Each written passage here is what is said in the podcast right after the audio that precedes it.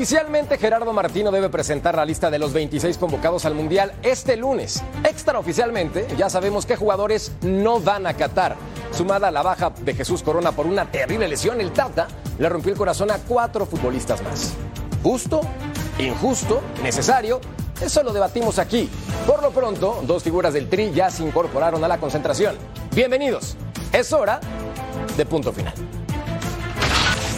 La jornada para la selección mexicana comenzó muy temprano, aún sin la presencia de los rayos del sol. Poco a poco se van integrando los seleccionados que terminaron su participación en sus diferentes ligas. Ya en la cancha los jugadores comienzan la primera sesión del día con música de fondo.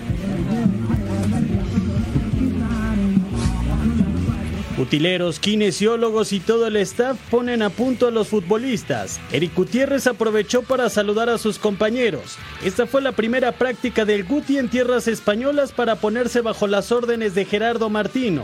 Por la noche, Edson Álvarez y Jorge Sánchez llegaron procedentes de Países Bajos a la concentración en Girona. Horas después llegó el más esperado. Irving Lozano reportó y aprovechó para dejarse querer por la afición. Raúl Jiménez volvió de Inglaterra y podría ser usado en el último amistoso. Martino aún espera la llegada del último contingente de jugadores para tener plantel completo. El último ensayo previo a la justa mundialista será el próximo miércoles ante Suecia, pero este lunes conoceremos la lista definitiva de los 26 que estarán en Qatar 2022.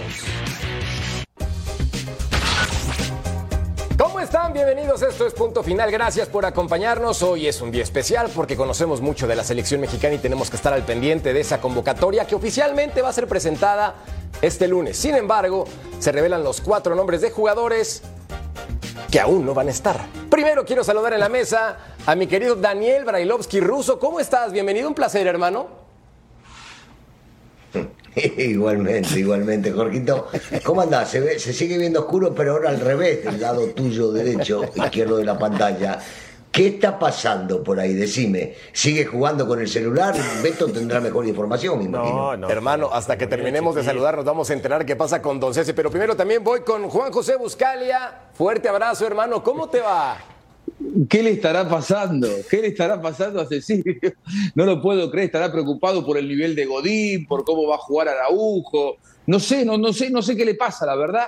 No, no, no tengo claro qué, será de, su noche. Lo cierto es que me parece que esa lista que vos vas a adelantar dentro de un rato va a traer más de una polémica. Me da esa sensación. Y estamos totalmente en el mismo canal. Mi querido Beto Valdés, Don Betao, hermano. Querido George. ¿Cómo estás? No, pues avergonzado, apenado con Juanjo, que eh, recién nos conocemos y este niño chiquito con sus espectáculos, caramba. Qué locura. Hablar. Perdón, Juanjo, una disculpa grande, abrazo grande y, y por supuesto. Yo sé que no depende de vos, Beto. Un abrazo grande para toda la Unión Americana. Y los últimos siempre serán los primeros, dicen por ahí. Y quiero saludar a don Cecilio Espalda de los Santos.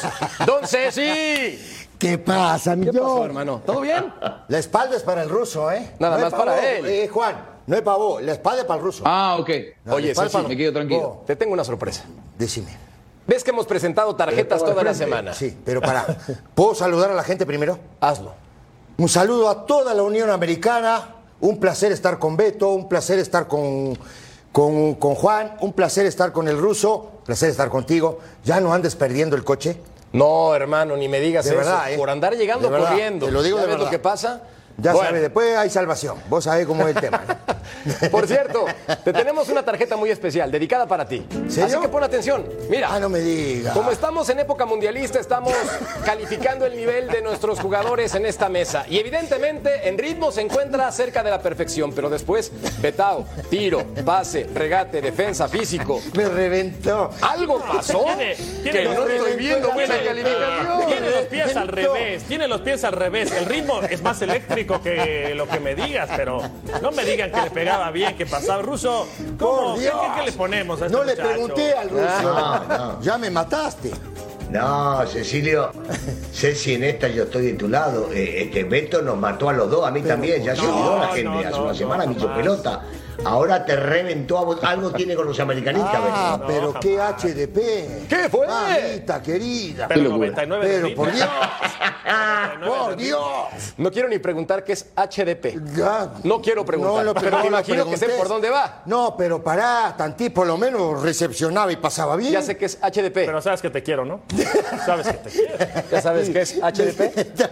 No. High Definition Problem. Perfecto. Problema de alta definición. Sí, sí. No le digas Por eso. eso. No le digas eso que se pone más. Por eso. Eso no no le digas eso que se pone más nervioso. Ay, hermano. Que conste que eso no fue mi idea. Acá tengo al autor intelectual a mi izquierda. Platicamos de la lista de la selección mexicana, si les parece, señores, porque tenemos que esperar hasta el lunes para que el Tata Martino presente de forma oficial las cuatro bajas, sumada la de Tecatito Corona, que ya no va a estar por esa terrible lesión. Sin embargo, hay cuatro nombres que aparecen en el tintero como supuestas bajas. Todavía no es oficial, sin embargo, podemos adelantar Betao, que Sí. por ejemplo, Santiago Jiménez no va a estar en la Copa del Mundo. Bueno, ya lo había cantado el Tata, ya nos había avisado a todos, ya nos había dicho que dependía mucho de la evolución de Raúl Jiménez y que independientemente de la evolución, Raúl estaba considerado en la lista de 26. Después ya platicaremos de los otros tres, pero creo que dentro de todo hay cierta congruencia, ¿no? Yo sigo pensando que Raúl no va a estar en cuanto al ritmo futbolístico, lo pudieron haber dado de alta médicamente, pero la cancha es otra cosa y aquí lo podemos platicar con todo gusto, pero bueno. Veamos la lista entonces de la selección mexicana para esta Copa del Mundo. Porteros, Guillermo Ochoa, Alfredo Talavera y Rodolfo Cota. Esos no se mueven, los tres van a la Copa del Mundo. Defensas. Jorge Sánchez, Kevin Álvarez, Néstor Araujo, Johan Vázquez, Héctor Moreno, César Montes, Gerardo Arteaga y Jesús Gallardo. En esa parte hay jugadores que no tienen actividad como Johan, Andrés Guardado, Héctor Herrera, Carlos Rodríguez, Eric Gutiérrez, Luis Chávez, Edson Álvarez, Orbelín Pineda y Luis Romo aparecen en el sector de medio campo. Al frente, considerando las posiciones, Alexis Vega, Irving Lozano, quien ya se presentó con el equipo tricolor, Raúl Alonso Jiménez, Roberto Alvarado, Uriel Antuna, Henry Martín y Rogelio Funes Mori. Y acá digo el nombre de los descartados a continuación. Señores, por favor, pónganle ojo al nombre del Tecatito Corona que no va, lo sabíamos. Sí, señor. Jesús Angulo me parece predecible por cómo el Tata ha utilizado su selección. Sí, señor. Eric Sánchez sí me sorprende por el nivel que había presentado en los últimos partidos. Diego Laines, acá, mi querido Ceci, es donde digo qué pasó y Santiago Jiménez. En el caso específico de Diego Laines, dime qué opinas que no aparezca que en esta lista de convocatoria, insisto, sin ser todavía oficial. Bueno, tal vez, tal vez por el, por el tema de minutos, por ejemplo, que no tiene tanto ritmo, no tiene tantos minutos en su equipo, pero pensando en un futuro, pensando en el 2026, creo que este muchacho debería de estar. Esa es la primera. La segunda, lo de Jiménez me extraña muchísimo. ¿Por qué? Jiménez eh, lesionado, no eh, Jiménez Santi. eh, eh, Santi. Raúl. Sí, me extraña lo de Raúl porque creo que Raúl no está en ritmo. Yo les dije hace un par de días atrás, ¿no? Que no podía, pero que lo llevaban igual y terminó siendo eso, ¿no? Lo lleva igual a un lesionado y teniendo a Santi Jiménez que me parece que debería de ir al Mundial, digo, por cualquier situación. Podrías llevar uno más, no sé. Ese es el tema, ¿me entiendes? Es es un poquito la preocupación que tengo. Y después, pues ya, digo, en la mitad de la cancha la mayoría de los jugadores tienen, no, un- son más o menos parecido en todo, ¿no? Era De acuerdo. Ahora, Russo, en estos nombres que insisto, siguen sin ser oficiales, ¿cuál te llama más la atención, para bien o para mal, que no se encuentre? El de Laines, bueno, por lo que están dando ustedes, por la información que deben recibir, y respeto mucho porque al ser ustedes periodistas saben de dónde viene la información y seguramente tienen buena fuente, sigo sosteniendo que Laines va a estar hasta que se demuestre lo contrario, ¿no? Más que nada porque trato de mirar lo que quedaría en la lista y busco un tipo distinto, alguien diferente, alguien que me pueda cambiar un partido en 5, 10 o 15 minutos. No lo tengo, no lo veo. No hablo de que son buenos jugadores o malos jugadores, no estoy hablando de eso. Hablo de una característica que tiene un futbolista como Laines que no la tiene ninguno de los que va a estar en la banca, porque yo estoy convencido que va a jugar Lozano un lado y Vega del otro. Pero si busco sustitutos para ellos, Antuna no es Laines y no tiene ese desequilibrio, tampoco lo es por el otro lado Alvarado, o si lo llega a poner en la posición Orbelín, que no tiene esas características. Y este chico, Laines, entra con poco tiempo y se la juega, te encara, va de frente y te puede llegar a sorprender y cambiar el, el- el momento de un partido. Lo del Chaco, coincido con lo que había dicho Beto, no me sorprende con lo del Chaquito, porque ya lo había dicho que si estaba bien Raúl, no iba a ir el Chaquito. No estoy de acuerdo, yo hubiese llevado cuatro con la situación que está Raúl. Claro. Y lo demás me parece algo normal que todos lo estábamos previendo. Ahora, Juanjo, platicando con todo lo que dice el ruso, yo le digo que sí, tiene razón, encarador diferente, un futbolista de 22 años que puede marcar diferencia, pero viendo estadísticas, 303 minutos prácticamente en la banca todo el torneo, solamente ha jugado en Copa donde marcó la semana pasada, entonces hay algo que me llama la atención, Juanjo, del por qué Diego Lainez no está siendo titular ni en el Braga, ni en los clubes que ha participado en Europa. De acuerdo. Le ha costado mucho, lo que pasa es que si nos dejamos eh, llevar exclusivamente por la cantidad de minutos, hay varios ju- jugadores de esta situación que no deberían ir. Digo, eh, me parece que varias situaciones tienen que ver con las características, y ahí yo coincido plenamente con el ruso. Eh, el único que, que- es un revulsivo en caso de un partido que está cerrado y que el rival se te mete atrás y que tenés que ir a buscar el resultado, esas características de revulsivo solamente las tenía Diego Lainez. Por eso me parece que es una gran baja. Sin embargo, con respecto a lo de Raúl Jiménez, que también viene con muy pocos minutos en la temporada, eh, todos sabemos que el centro delantero, que eh, el único que apasiona al Tata Martino es Raúl Jiménez. Eh, lo iba a llevar, si medianamente Raúl Jiménez podía caminar, lo iba a llevar aunque estuviera Claro. muy lejos de su estado de forma ideal. A, a mí me parece que la primera gran decisión es no haber llevado a cuatro y llevar a tres centrodelanteros. Ahora, la segunda gran decisión es por qué no Santi Jiménez y por qué sí Funes Mori o Henry Martín. Porque a Raúl Jiménez, en definitiva, nos está demostrando que si más o menos podía recuperarse un poco y podía encuadrarse, lo iba a terminar llevando como lo lleva, ¿no? Mira, voy a decir algo y se va a acordar mucha gente en la Unión Americana, sobre todo de ese América, y ahí estaba el buen ruso Brailovsky. Nadie conocía al Fanny Munguía, pero era diferente. Te pintaba la cara, entraba minutos y los llevó a la final, ¿eh? El Fanny Munguía nunca fue titular en América, por eso entiendo bien lo que dices tú, este ruso, jugador diferente. Oye, tú ve, a ver, con todo respeto dicho para los de baja estatura, porque también tienen mucha calidad, dices, este niño qué me puede hacer, pero cuando agarra la pelota te vuelve loco, no lo encuentras, te hace nudo. Yo creo que Lainez tenía que haber ido nada más por ese detalle, por ser diferente. Y te juega por derecha Ah, y te una juega por izquierda. El niño es Es bien un tipo que encara hacia adentro. Beto, hay, hay un punto clave. Me, me tocó, me tocó vivirlo y ustedes saben que yo no hablo de mi época menos, quiero hablarlo porque en este caso estamos ya hablando de lo que está sucediendo hoy por hoy y ya la gente se va a ir con que todo tiempo pasado fue mejor. Pero me tocó vivir con el Fanny Munguía. Un jugador sumamente desequilibrante, sumamente talentoso, rapidísimo y encarador. Pero delante de él tenía futbolistas, me voy a poner ahora sí en primera persona, que se le hacía difícil poder llegar a ocupar ese lugar. Y yo me voy, recuerden esto, eh, con el temblor en semifinales del Pro de 85.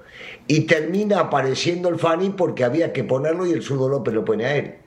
Bueno, el Fanny fue protagonista de la semifinal y la final y determina mucho ganando en América por culpa de Fanny, ¿eh? Claro. Por culpa de lo que hizo Fanny Munguía en la cancha. Bueno, jugadores diferentes que sin duda saben marcar diferencia. Repasemos a continuación la encuesta para que participen con nosotros en punto final. Y es la siguiente. ¿Qué descarte del Tata Martino te dolería más en selección mexicana para la Copa del Mundo? ¿Santiago Jiménez, Diego Lainez u otro? Ceci, yo sí creo que Diego Lainez es un jugador que te marca diferencia, pero por alguna razón no se consolida como titular y tiene muy pocos minutos. ¿Por qué crees que Bueno, sea? Pero como decía Juan, ¿no? Digo, le, le cuesta trabajo. Hay jugadores de pronto que agarran ritmo muy rápido. Esa es la verdad. Se acostumbran más rápido a un plantel, a un equipo, a un fútbol. Hay jugadores que les tarda más tiempo. ¿No? Digo, este muchacho igual Betis, ¿no? Primero le costó muchísimo trabajo, la verdad. Pero sí es un tipo desequilibrante, sí es un tipo que te puede jugar por derecha, que te puede jugar por izquierda, sí es un tipo que te puede cambiar un partido, tiene freno, tiene cambio de dirección, cosa que de pronto, como decía el ruso y como decía Juan también, de pronto, faltando 15, 20 minutos, lo puedes tirar a la cancha y te puede cambiar un partido. Sí. Esa es la verdad.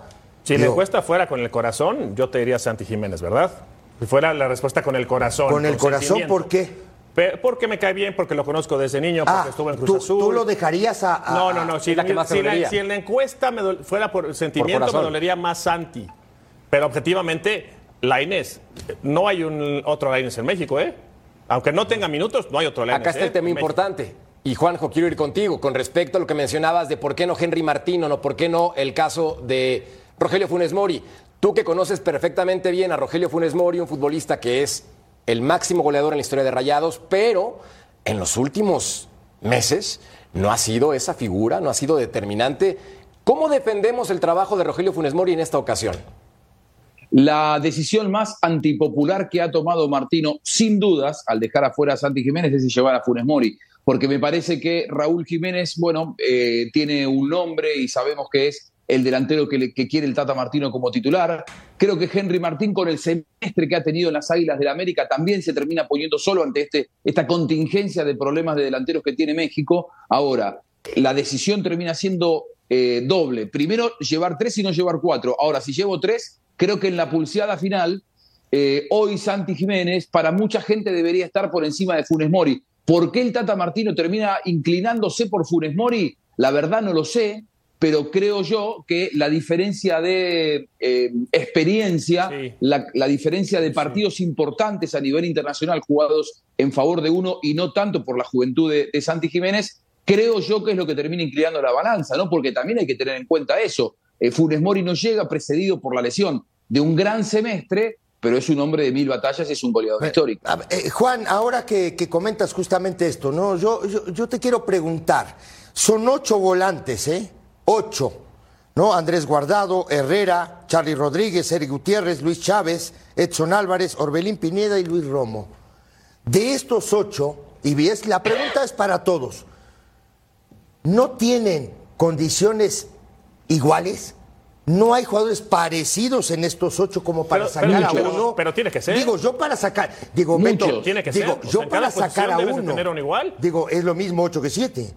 No, no, te y, de- ah, y porque pones un delantero. Ya- sí, me entendí. entendés a dónde Sí, voy. ya te entendí, Claro, sí, claro. digo, Sí, si tienes ocho de, la- de- de- de condiciones similares, que te pueden ocupar. pa- ¿me para entendés? los Entonces lados. digo, de Claro, pronto claro. puedes sacar a un volante más y poner un delantero más, no te cuesta nada acuerdo, ya te tampoco. entendí, sí. Bueno, digo, no sé. Sí, sí, sí. Juanjo. Probablemente, eh, a diferencia de Brasil, que va con nueve delanteros y que sabe que tiene mucho poder de desequilibrio, el Tata Martino eh, cree que el fuerte de México será llevar eh, más mediocampistas. Y, y- y siente que probablemente llevar tantos delanteros a él no le va a cambiar la ecuación. Igual, tengamos en cuenta una cosa, ¿con cuántos centros delanteros va a jugar México en el Mundial? Con uno. Uno. Claro. Es decir, es es muy difícil ver un equipo del Tata Martino haciendo convivir a dos centrodelanteros. Creo que tres es un número lógico, cuatro para mí, ¿eh? si bien me hubiera gustado que fuera Santi Jiménez, probablemente sea demasiado. Sí, sí, pero, pero, pero ahora te retruco, ¿eh? Porque digo, a ver, retruco, ¿sabes lo que es retruco? No, pero me dio la risa te voy a decir que es un retruco. Hay un juego, un juego. Ajá, correcto. En Ar- A ver, Sí, ahora te voy a decir, pero hay uno que está lesionado. Hay uno de estos. Pero si lo lleva es porque cree que probablemente para el tercer partido lo pueda poner. Yo Pero- creo pero- que no, ver, Juan. todos sabemos que Yo creo que no, no, está para Juan. arrancar. Yo creo Pero que ya no. es el tema, no puedes futurear, Juanjo. E- e- ese es el tema Yo creo que no. que molesta. No puedes futurear. Yo, yo escucho gente y, y- y se va a enojar mi compadre. A lo mejor hoy no cenamos juntos porque también ya lo veo diario, Cecilio.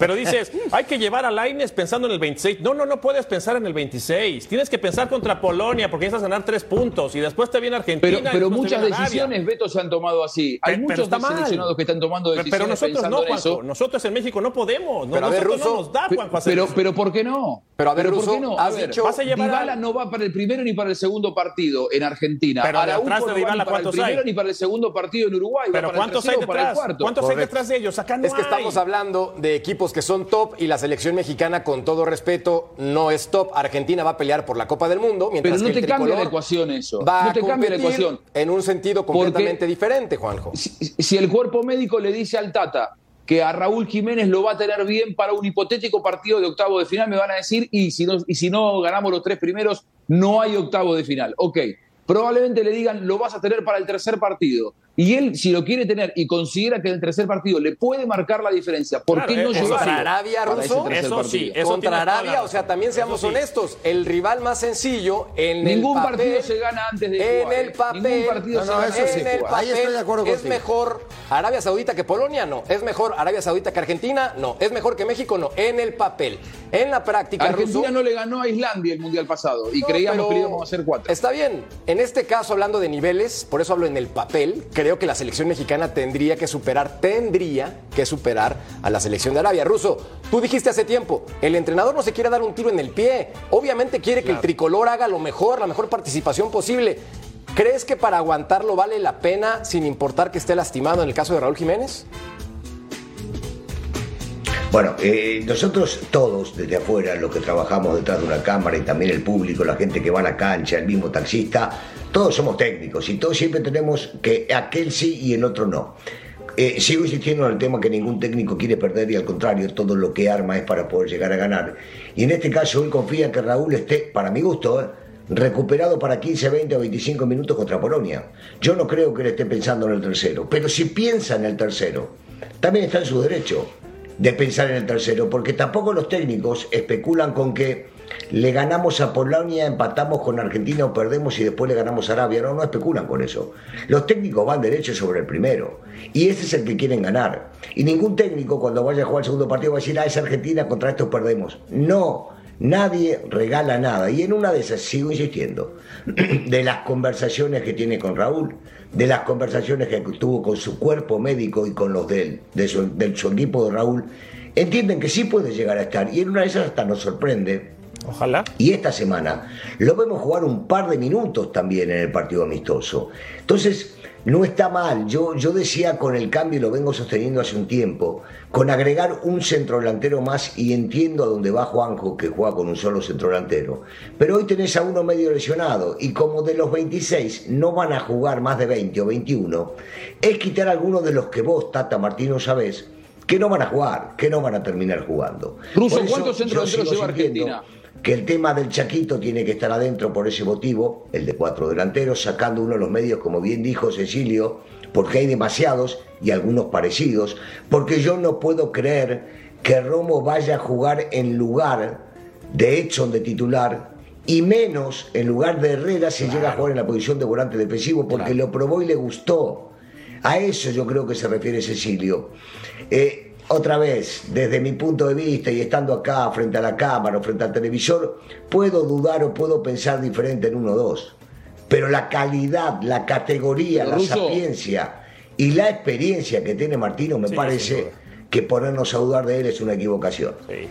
Pregunto, ¿cuántos centros delanteros lleva Argentina? Vos que sabés, lleva a Lautaro Martínez y a Julián, y a Julián Álvarez.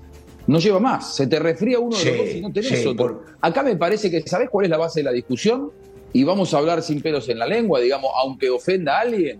Es que ninguno, eh, con, con Raúl Jiménez estando en una pierna y sin saber cómo va a rendir físicamente, los otros tres no terminan de convencer. Creo que para un puesto ya tres delanteros es- está bien.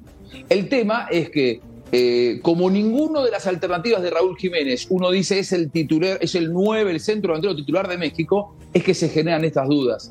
Eh, pero si vos mirás el resto de los seleccionados, es difícil encontrar un seleccionado que te lleve cuatro centro delanteros para usar a uno solo de ellos. Bueno, Brasil es un caso sui generis con nueve. Bueno, Esa sí. es la realidad y dejó fuera a Firmino. Sí, pero centro delanteros A ¿cuántos jugadores de ese nivel, Y, ¿no? y Brasil, y la, y la verdad, si nos vamos a comparar cualquiera con Brasil, nos desmoralizamos todo, tenemos que ir al Exacto. psicólogo. O sea. Brasil, Brasil No, está no, en lugar de ir al psicólogo, damos una pausa, ¿les parece? Una cosa. No, no me parece, pero si vos mandás, hacer lo que No, quieras. Ruso, adelante, por favor, remate el comentario. No Nunca te te, sientas deja conmigo, hablar. siéntate Está bien, con el productor. Me reventás No, a mí, nunca broma, te deja hablar. broma, una broma. Mercader no te deja hablar a vos. No, no, eh, es, tu, es tu programa, Mercader, no hay problema. Dale, dale para adelante. Después la seguimos, ya te va a. Remata, mi querido Ruso, remata. No, solamente decía que para mí también las comparaciones son odiosas y que, en- eh, y que no se ofenda a nadie. El nivel de Argentina y el nivel de México no se puede comparar hoy por hoy. Si lo ponemos a Brasil, menos podemos compararlo con ninguno, ni con Argentina.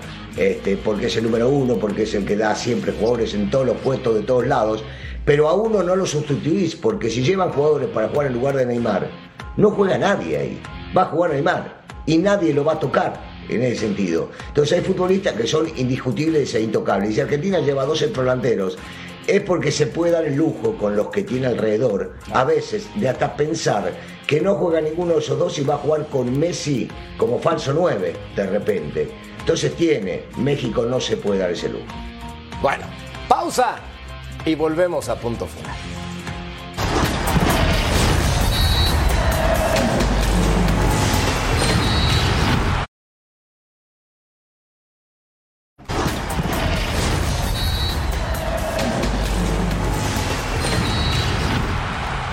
Estamos de regreso en punto final y es que tenemos que platicar de la percepción que se tiene en Argentina con respecto a la selección mexicana. Yo sé que Juanjo toca el son que le pongan para muestra la batería que tiene a su espalda, se nota que tiene ritmo, se nota que tiene flow. Y en ese sentido, Juanjo, ¿cuál es el flow de la gente siendo sincero? No el tuyo porque eres un profesional y hemos platicado varias veces del tricolor y sé que respetas el esquema de Gerardo Martino y demás, pero yo leía tweets de la gente, sobre todo de Argentina, que decían, ¿México qué? ¿Este equipo cuál? ¿Que nos pueden ganar? Por favor. ¿Cuál es la percepción entonces de la selección argentina y la Argentina en general con respecto al tricolor? La expectativa es máxima, pensando en el Mundial, al que conoce mínimamente cómo siente un argentino eh, en la previa de un Mundial o de un partido de fútbol, nadie te va a dar por ganado un partido antes de jugarlo. Es decir, no vas a encontrar un solo argentino que te diga Argentina es candidato a ser campeón del mundo, aunque muchos íntimamente creamos que tiene con qué. Y muchos hinchas, creo que es el, parecer general. Ahora, em, para los que tienen un poco de conocimiento de fútbol, sabemos que México siempre es complicado. De hecho, Argentina cada vez que se ha enfrentado con México le ha ganado, en los mundiales lo ha eliminado, pero han sido partidos duros. El que conoce un poco de fútbol, el futbolero sabe que no va a ser un trámite. Ahora, el parecer de la calle es que será un trámite, pero bueno, yo no me dejo guiar un trámite en el sentido de que será algo sencillo y que Argentina debería ganarlo. Pero tampoco me dejo guiar demasiado por el parecer del que no conoce mucho de fútbol, porque ustedes saben que aparecen muchos noveleros que hablan de fútbol en época de mundial y después se dedican a hablar de espectáculo, de policiales, de política. Por lo tanto, eh, lo que piensa el futbolero es que Argentina es más que México, pero que no será nada sencillo. Yo creo que Argentina es más que México y debería ganarle pero eh, bueno, después los partidos se ganan en la cancha. Ahí me quedo ruso con algo que dice Juanjo, que no quieren decir públicamente que Argentina es favorita para ganar la Copa del Mundo. Ruso, ¿tu percepción cuál sería y por qué? Porque cuentan con un equipazazazazazo. Más caballeros. Sí, este, sobre todo, yo no sé qué dice Beto por ahí, pero bueno, lo voy a tratar. No, dijo caballero. Son más caballeros. Bajito, pero dijo caballero. ¿Sabes, ¿Sabes que No, no, no, yo voy a seguir, yo voy a seguir con la historia de, de Juanjo. Más que nada porque somos sencillitos, somos humildes, respetamos al rival, este, y entonces vamos a ir paso a paso, partido a partido. Este, sí, sí, sí está, a ver, cada cuatro años, te juro, desde hace mucho tiempo, ¿eh? cada cuatro años decimos Argentina tiene selección para salir campeona del mundo y venimos fracasando uno tras otra, con los mejores técnicos, con los mejores futbolistas, con la mejor generación en el 2002, con miles de, argumentos de por medio, siempre por H o por B, por una cosa o por otra termina fracasando. Y en una de esas, dentro del mismo seno de la selección o del grupo de periodistas este, argentinos, se lo toman con un poquito más de calma, pensando en todo lo que puede llegar a suceder partido a partido. Y no quiero con esto quedar bien, ustedes saben que yo no quedo bien con nadie. Sí, México es un partido complicado, pero se le ha ganado siempre. Y, ese tipo de estadísticas juegan previo a los partidos. Y ahora todavía con el armado de Argentina y como viene fuerte y demás, seguramente ya se lo toma como el favorito del grupo. Pero ganar el torneo, no. Ha llegado muchas veces como favorito para ganar el torneo. Y si no va paso a paso, partido a partido, y después de la semifinal llegar a la final, y en la final también ganarla, no se logra nada. Es de las pocas elecciones, en una de esas Brasil, que si llega a la final y la pierde, fracasaron. De las pocas, entonces no se la pueden creer. Mira, dos cosas. Una, a México nos acomoda bien jugar con selecciones de ese nivel. Eso es real.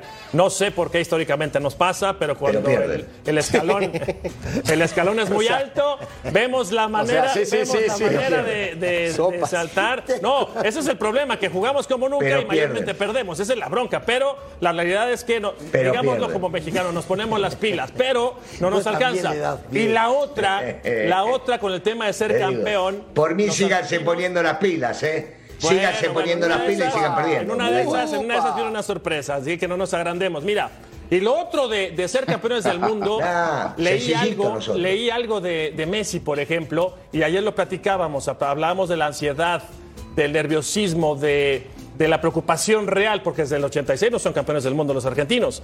Pero cuando tuve las declaraciones Ajá. de Messi diciendo que su mismo o uno de sus hijos está preocupado y le pregunta, papá, vamos a ser campeones, es decir, que están preocupados, están ansiosos, están nerviosos, y eso es real. O sea, no es lo pero- mismo, no es lo mismo ser este, invicto durante las eliminatorias que llegar a la Copa del Mundo. El otro día lo comentábamos, Russo, la, la Argentina Claro. de Bielsa, yo decía, claro. este no le gana a nadie, y resulta pero- que no pasaron de ronda. Pero Beto, La rompió. Pero, pero, Beto, la, la- la ansiedad hay que trabajarla. No, no, no, y la, yo y la sé. ansiedad se maneja. Yo sé, pero la, Y- como dijo jua- Juanjo, Juanjo Claro, dijo, pero- la gente que sabe de, de fútbol Claro. sabe que no, No, va me a ser encantó la palabra noveleros. Noveleros. Me encantó. Y tiene No, razón. no, claro que tiene razón. No, lo que yo te digo es, digo, esa ansiedad hay que, hay, hay que manejarla. Y seguramente Argentina, con los jugadores que tiene y la experiencia que tienen estos jugadores, hará tantito, la van a tener que manejar. Digo, sí tienen la presión desde el 86 Pero de Ceci, no ¿vos salir pe- campeón. ¿no te parece que no la manejaron en la final contra Brasil? Sí, sí, pero, pero, pero, Russo, hoy la obligación, o no Perdón, obligación. perdón. En Brasil, en Brasil, En contra Alemania. En Brasil contra Sí, está Alemania. bien. Digo, y ojo, que tuvieron la Y- primera, la y- primera de. Y había jugadores todavía más experimentados que estos. Pero pará, pero la primera de gol la tiene Argentina y la erra, ¿eh? Ojo. Ahora, no sé qué hubiera y yo le pasado. voy a decir una cosa. No sé qué hubiera pasado, ¿eh? Digo, porque vos sabés que. No, pero no me hable del hubiera. No, No, me hable ya del lo hubiera sé, porque ahí pero- sí, la primera de gol la tuvo Argentina Claro. y todo el mundo, todo el mundo se fue en No contra de. Pepita Higuaín, un gran futbolista, Sí, goleador y demás, que falla una. ¿Y el 10 qué hizo? Y el 10 no apareció tampoco, entonces no me lo busques. También- No, y no, también no, la tiró afuera, no, no. Russo. Si me hablas de- del meterla, conjunto, si me hablas del equipo, está todo bárbaro, pero no vayamos de vuelta con, la- con el Sí, mismo pero- verso pero- de siempre. No, no, pero yo, yo, yo lo que te quiero decir es hablar el tema de Argentina, digo, porque es un equipo que tiene muchos años sin salir campeón, necesita salir Ahora- campeón y tiene al mejor Sí. jugador del mundo. No, yo ¿Eso les digo no- una no cosa. yo les digo una cosa. Espere, espere. Un, un, un- De clubes. Eh, no nos tenemos que olvidar que entre el 2018, que fue un fracaso rotundo, jugadores peleados con el cuerpo técnico, jugadores haciéndole rebelión a San Paoli, no le dejaban dar las, las charlas técnicas porque no le creían. Entre eso y este Mundial del 2022 hubo nada más ni nada menos que un maracanazo en el Mundial. Ese maracanazo a la Argentina le sacó una mochila pesadísima de 28, do- de 28 toneladas. Una tonelada por año que llevaba sin ganar absolutamente nada. Ganó una Copa América y ¿saben cómo llega Argentina a este Mundial? Livianito. Los 35 partidos invictos no son una carga para Argentina. Y hay otro tema. Cecilio, vos sos uruguayo. ¿Qué pasó con Uruguay cuando fue cuarto en el 2010? Lo recibieron como, como héroes. Ah, sí. Y parecía que ese equipo había tocado el cielo con las manos. Un Argentina monumento. perdió la final del 2014 y lo recibieron como fracasado. Ah, claro. Digo, también depende mucho de la expectativa que genere un equipo. Me parece que también generar Ah. expectativas que son desmesuradas no, no, no está bien. Por eso yo decía, lo que digan los Pero para no importa. Los que estamos ¿es en el fútbol sabemos pensar que, que ganar un mundial es muy difícil. título? Claro que no. No, por supuesto que no. Es candidata para ser campeona del mundo. claro, es más, en las apuestas es la número uno. En las Pero- apuestas es la número uno. Entonces también Llegar a semifinal alcanza. que hay que Claro. quitarle esa Claro. Carga de es que no somos favoritos. Argentina pero- es favorita en las apuestas. ¿Que eso es ley? No. Pero según los claro. números de. Vegas que algo Jorge, saben, Claro. Te digo una Es cosa. que son favoritos, te voy a decir y hay una que cosa. decirlo como las, es. Las semifinales. Tercero en las apuestas. Sí, pero te- la No estoy semifinal, seguro. Las semifinales contra Brasil, ¿eh? Si le gana a Brasil, tiene que salir campeón del No, mundo. eso depende. Eh, Oye, oye, Esos sí depende son de los qué. dos primeros de grupo, pero no importa, si te toca Brasil en semifinales. Y Si le gana, campeón a ver, del mundo. no le quitemos. Yo, yo estoy de acuerdo con Jorgito, no le podemos quitar el mote de favorito, es favorita. Dejémonos con eso de paraguas por si de repente perdemos. Es favorito, Favorita hermano. Brasil. Sí será Brasil, será Argentina, pero es favorito. Y nosotros peleando por ese quinto partido pensando que va a ser la no. solución para el Ya- ya- tricolor. ya me reventó Y el tema era platicar de selección mexicana y por alguna razón acabamos todo el bloque hablando de Argentina. Pausa. Volvemos a punto. La culpa de Juan.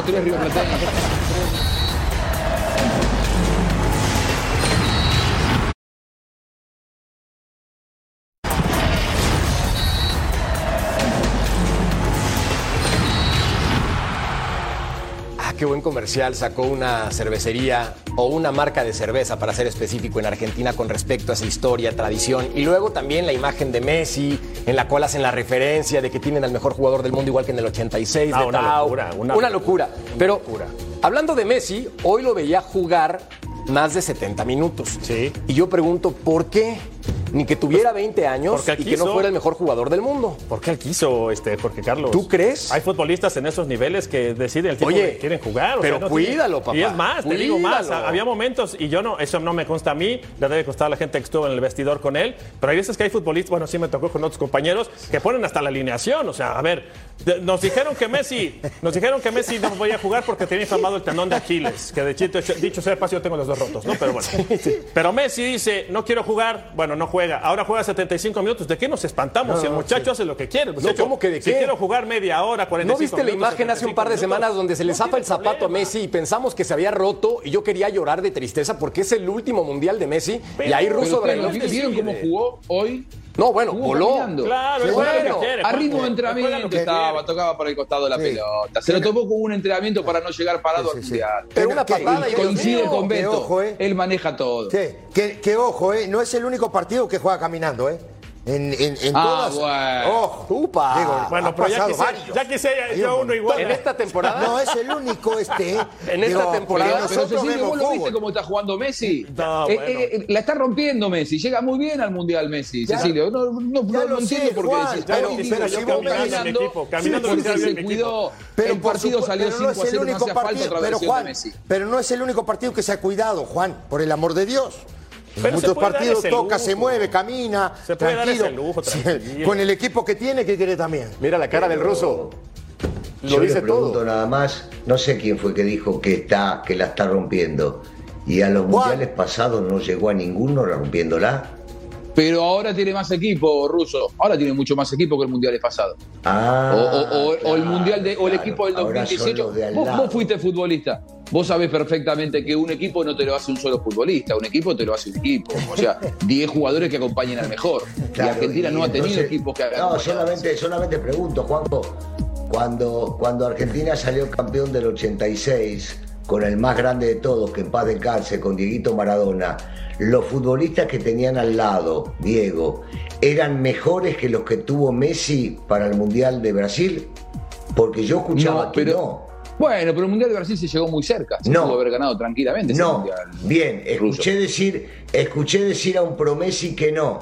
Entonces no nos hagamos el verso, no lo querramos comparar. Vos estás cayendo no otra digamos vez, que hay que en la, en la comparación Messi-Maradona, también, superalo. porque Pero Russo, superalo. No, esto no es Messi-Maradona. No, ya es que no. Esa es una discusión Yo- pasada. Es una discusión Juanjo, de otro yo no momento. tengo Ruso, superado. Te está viendo a los ojos y tú no lo pelas. ¿Ya ves cómo eres? Mirá. yo lo tengo superado. Este, uno está muy arriba, discusión. uno está muy arriba y yo siempre hablo de la selección argentina y el otro todavía no, no ha llegado ni llegará a los niveles de Diego. Lo que digo es que la gente promesi, mirá que a mí me encanta como juega el chico cuando Yo lo soy sus equipos, juega bárbaro, pero la selección es indefendible o, o- o- o las estadísticas que marcan ustedes los grandes periodistas que son mienten con respecto a esto. Messi nunca le hizo un gol a Brasil por los puntos. Messi nunca hizo un gol después de la primera ronda en los mundiales. Eso no Tenemos una memoria nada. selectiva con Maradona. Parece que Maradona hizo absolutamente todo bien. Ah, Maradona también tuvo sus baches. Esto no significa Creo nada. que Messi, Ah. si hay algo, si hay algo Si que tuvo Messi, que hay, si hay algo que tuvo Messi, es que mantuvo su carrera extraordinaria durante 17 años. Y Maradona eso no lo pudo hacer. Pero hoy parece que es deporte nacional Pero- o criticar a Messi exclusivamente y creer que Maradona, todos para- sus partidos fueron como No, a los ingleses. Y no fue todos los Pará, partidos. pará, así, pará, pará, pará, pará, pará tantito, pará tantito, Juanjo, tantito. yo no estoy criticando, no estoy criticando en este caso a Messi. Yo lo que digo es que estás comparando o están comparando al más grande dentro de la selección nacional, porque después de él te menciono a Kempes, o te menciono a Pasarela, o te menciono a Simeone, que han dejado algo dentro de. Y vos me estás hablando de un futbolista que en su equipo, con los grandes futbolistas que tuvo alrededor, ganó absolutamente todo. Ver. Yo te hablo de mi querida selección argentina. Yo soy hincha de la selección argentina. Sí, pero pará, pará, Y pará. no es comparable. Pará, porque si no, si no vamos a estar acá de, de- de- de oído lo- lo- llevamos los que estamos cafecito. acá, ¿no? Estamos, no, yo lo que digo es, yo acabo de decir que muchos partidos en la, en la carrera de Messi, que yo he visto por su... Digo, lo vi por momentos jugando como jugó hoy, caminando, tranquilo, toco, me muevo, con gente alrededor. Hoy jugó en puntas de pie, como todo. Claro, eh, pero, pero. Como todos los que van a ir al pero, Mundial, Pero a nadie ver, quería pensar claro, pero. Juan, yo te lo dije hace un rato porque seguramente en otros partidos pasó que el tipo jugó, tocó, caminó, se movió. Hizo mala carrera, tiro Messi. libre. ¿Eh? Más de 700 goles tiene. Hizo No, no, mala no, carrera, no, estamos no, diciendo ahora acá en este programa. no, estamos no, diciendo no, que para, Messi para. es un fracasado. No, ¿Qué no, pero, pero no, déjame no, terminar. no ¿eh? No, no, para. No generalices, déjame- terminar. Acá nadie dijo que es un fracasado. Te lo dijo el ruso. Me estás No, diciendo que no. hizo la carrera No, no, no, caminando. no, no, el ruso no dijo Ni eso. yo lo dije. El ruso No, no, no, dijo para, para, Ni yo lo dije. Yo. No. Para, Señores, para, para, para. paren ustedes, por favor, porque No, el no, tiempo pero no va es por ahí. ¿eh? televisión. No, no, pero no va por ahí, ¿eh? No va por ahí. No Yo jamás dónde. dije que Messi es un fracasado. No, nunca lo Yo dije. lo que, No, lo no, que no. estoy diciendo es que en muchos partidos de su carrera, el tipo jugó partidos como hoy, caminando, tocando, Estoy de no moviendo. ¿Por qué? Porque hay una competencia que viene y que es muy importante para él y para Argentina. Bueno, pausa y volvemos. Si hay división en opiniones periodísticas en la selección, ay madre mía, volvemos a punto final.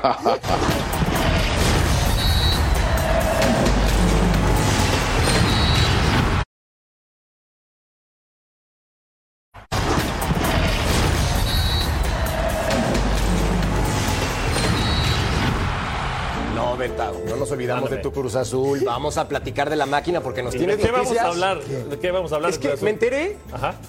Fuentes de Fox Deportes nos dicen, Sí. y tú vas a poder confirmar la información, que Óscar el Conejo Pérez va a un puesto directivo. ¿Qué sabes al respecto y cuéntame, por favor? Bueno, no, no, no, no lo sé del todo, no lo puedo confirmar, pero sí te puedo decir que me parece que en Cruz Azul no se necesita un director deportivo.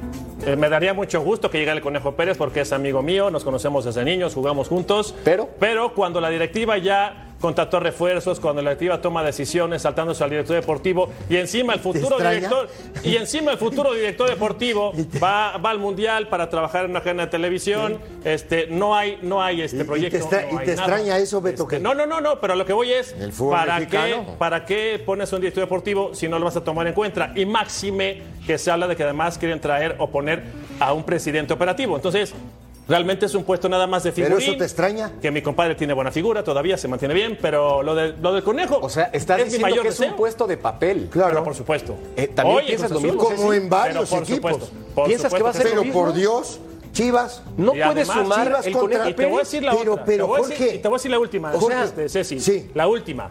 Son puestos que requieren perfiles. Perfiles, capacitación, preparación. Y tú sales de la cancha prácticamente y mi compadre entrenador de porteros y lo vas a poner director deportivo ¿Por qué no? porque necesitas Que entonces muchas vos cosas estás atrás. diciendo que no está preparado. Eso. No está preparado. No está. No está preparado Ah, ok. Entonces no puede, te- no, puede estar en ese puesto. Dirección, dirección. es tu amigo, ¿no? Es mi amigo. No, lo pero quiero. a ver, Y yo ojalá ahora, que se la den. Qué bueno, bueno, pero que tu se la den, compadre, qué buen hermano, amigo porque tenés, qué bárbaro. mamita querida. Por, por ser su Por amigo, eso- por ser su amigo se lo diría. Prepárate. Yo, yo, capacítate. yo ahora, yo ahora te digo, a ver, ¿qué te extraña de Cruz Azul y Chivas? Contra- no, no, no. El director Chivas estaba deportivo contratando tiene que jugadores sin desaparecer. técnico. el el director amor de deportivo Dios. tiene que desaparecer. No sirve para nada en unos equipos. Pausa y volvemos a punto final.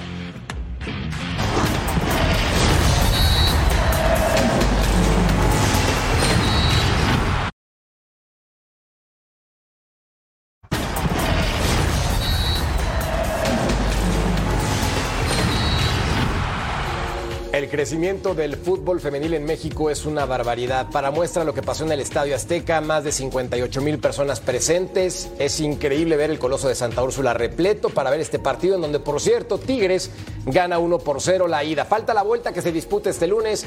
Ceci, ¿favoritos o tu América le decimos No, chavo en esta no, final? no, yo, yo creo que está todo liquidado.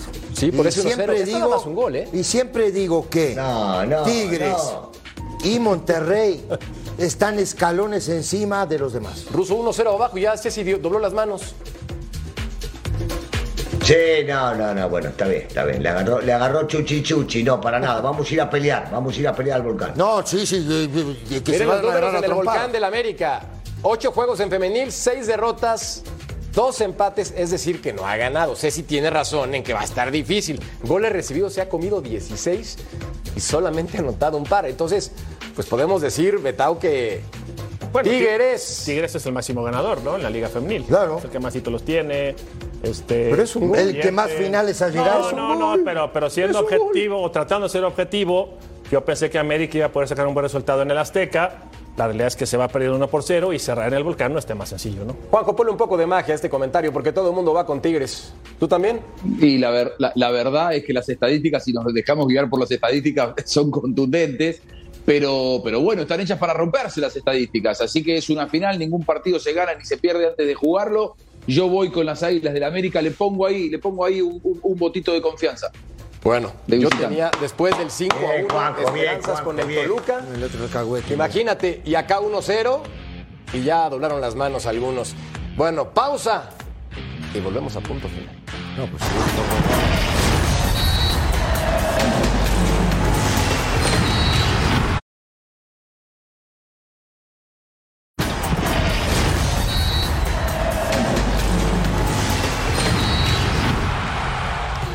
Y la encuesta aquí en Fox Deportes finaliza de la siguiente manera. ¿Qué descarte del Tata Martino te dolería más en selección mexicana para el Mundial? Y todos están con el corazón basado en la votación de Santiago Jiménez con un 61%. Diego Laines no duele tanto. Otro, ¿qué más da? El 8%. Entonces, Betao, pues yo también puse el corazón al igual que tú y tienes razón. No, pero yo me quedo con que le arrancó Juanjo. O sea, que juegan con un centro delantero para que llevas cuatro. Y el, y el otro chamaco es ¿Pa' qué diferente. No? No, pero Lainez sí es diferente. Eso, sí hay que decirlo. Pero ha jugado 300 minutos. No importa, pero en un ratito Es te diferente en la banca, se sienta En diferente un ratito nada te resuelve, en un ratito te resuelve. Yo no lo he visto en selección mexicana Sí, cómo no. una vez en eliminatoria, una vez marcar un gol. Yo. Ah, bueno, pero, pero Con selección cometió mexicana. penales, este. No, no juega bien, no seas malo. ¿Es habilidoso? No, no, no. No, malo, no. Me duele. Pero no es, no es un. No, no, Pero no, que no, entonces no me pongas ese duele Eres un crack, eres un crack. te- Me estoy poniendo sentimental por defender a Laines, pero no, o sea, pero tampoco es el. O sea, no. Bueno, ya, mejor terminamos el programa porque si no me voy a ir sentimental. Ruso, como siempre, un placer. Muchas gracias, querido Daniel Alberto Barailovsky. Igualmente, saludo para todos. Un abrazo. Mi querido Don Cecilio de los Santos. Un saludo para todos. Gran programa, gran show. Lo disfrutamos muchísimo. Gracias. Mi querido Betao, Don Beto Valdés. Igual, igual, un gusto como siempre. Gustazo con Juanjo, con el ruso que hoy sí me reventó, pero lo sigo admirando como cuando mi papá me llevaba al estadio. Me daba, me daba la, la- la mamila y yo sentado en el estadio decía ruso. Ah, y eso se llama par y toco. Mi querido Juanjo, como siempre, un placer.